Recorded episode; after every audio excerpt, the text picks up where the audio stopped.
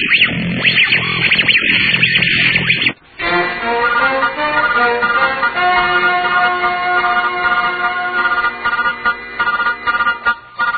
evening.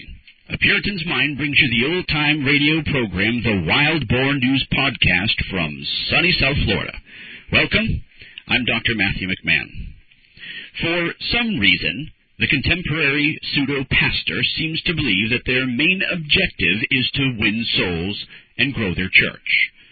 They win souls by offering an Arminian gospel and they grow their church by incorporating those won over into some kind of assimilation into a corporate like environment. No doubt, it works well. Most companies operate by taking new employees and assimilating them into the structure of the company with specific tasks that will aid the overall streamlined environment. These companies thrive as communication is passed down from the CEO to various departments that, in turn, oversee those departments to the company's greater good. This is, again, much like many contemporary churches whose pastors abdicate their pastoral responsibility for integration through a man centered incorporation to their corporate empire. How else can they afford their new Lexus or beachfront summer condo? Numbers means revenue, and revenue means success. Well, what's the secret? Small groups. As corporations have departments, contemporary churches have small groups. What are small groups?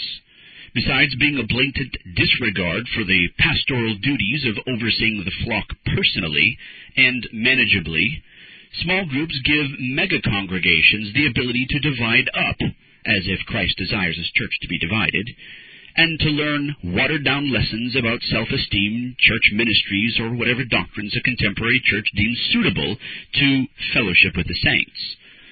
Leaders of small groups are called, quote, small group champions, or, quote, lay leaders.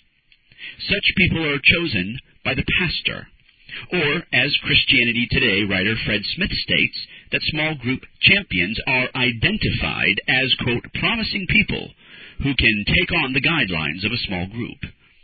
Smith lists 10 requirements for church CEOs to identify small group champions, and for conclusions that would read well in any article in the business section of the Wall Street Journal or Fast Company magazine, like, what will this person do to be liked? Or can the CEO pastor provide a suitable environment for this person to succeed? Of course, there was no mention by Smith to glorify God or ability to take on pastoral duties. No, the contemporary church cares little for those things. In an article called Confession of a Small Group Leader, Joe Higginbotham said of himself that his group was successful because, quote, the non churchy, spontaneous atmosphere of our group was its most basic appeal. The Good News of South Florida newspaper said that, quote, small groups need to be managed well. Well, of course they do, much like any corporate environment or department. This gives rise to the new phenomena of the, quote, church without walls small groups extending into the world where people in a non-churchy environment managed by champion leaders and chosen on the basis as to whether they will be liked or not has a trendy kick to it. Realize, listener, that the feel-good church of the future must continue to create trendy applications in order for you, the non-denominational unchurched attendee, feels a sense of belonging that is indiscriminatory. Don't you feel good about that? But as false shepherds continue to propagate such irreverent, anti biblical concepts to abdicate themselves from actually caring for the flock as a flock in expository teaching and preaching, pastoral duties, well, more and more mainline denominations are picking up bad habits of such abdication because they see that their churches are losing ground to that which is more trendy and popular in allowing others to take over pastoral responsibility, churches are growing, so they think, but erroneously. That it, it can't be all bad if growth is inevitable. Growth, they think, in numbers gives them the ability for their church to do good, or more good. What does that have to do, though, with the glory of Jesus Christ and his desire to teach the world through the gospel? True pastors, however, hold to the Bible. The Bible is quite plain on this point. Pastors are not to abandon their flock or give up their responsibility to preaching and teaching the truth to them. What does the Bible say? Ephesians 4 11 and 12, and I quote, And he gave the apostles, prophets, evangelists, pastors, and teachers to equip the saints for the work of the ministry, for building up the body of Christ. End quote. Now, many pseudo pastors will whine and wail on this particular note and hold steadfast to the corporate principle that their churches are thriving because small group departments are succeeding. But if that's the case, the best thing that small groups actually do is demonstrate that the pseudo pastor who is leading that church is no pastor at all. The success of the small group over their leadership in preaching of the flock themselves is a true sign that demonstrates their inadequacy to take a leadership role and equip the flock. And it further demonstrates that their abdication is a sign that they should have never been behind the pulpit in the first place. This is Dr. Matthew McMahon signing off. Keep checking back at a Puritan's mind for more on the gospel, Reformed and Puritan theology, and more of the wild boar. Visit www.apuritansmind.com. For more on Reformed and Puritan theology, visit www.apuritansmind.com. Good night, then, until this same time next week. This Reformation audio track is a production of Still Waters Revival Books.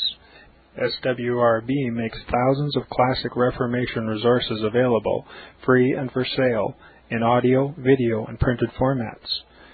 Our many free resources, as well as our complete mail order catalog, containing thousands of classic and contemporary Puritan and Reformed books, tapes, and videos at great discounts, is on the web at www swrb.com.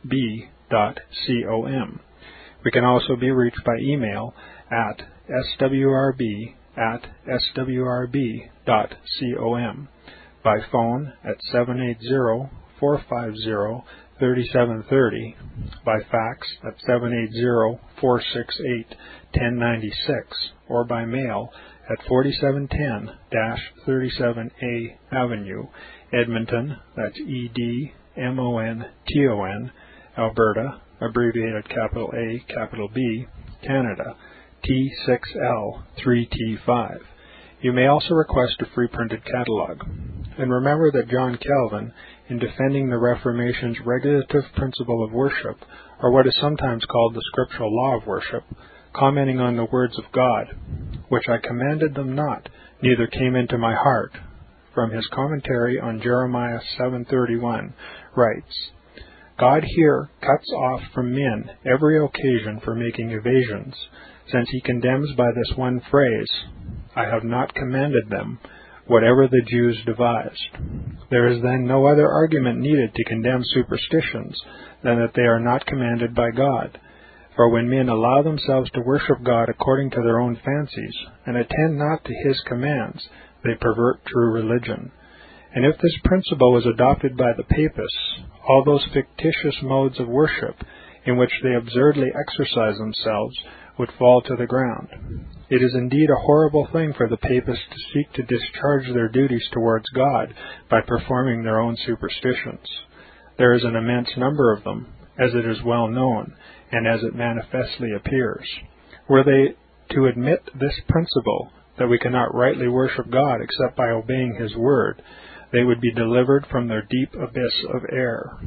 The prophet's words, then, are very important when he says that God had commanded no such thing, and that it never came to his mind, as though he had said that men assume too much wisdom when they devise what he never required, nay, what he never knew.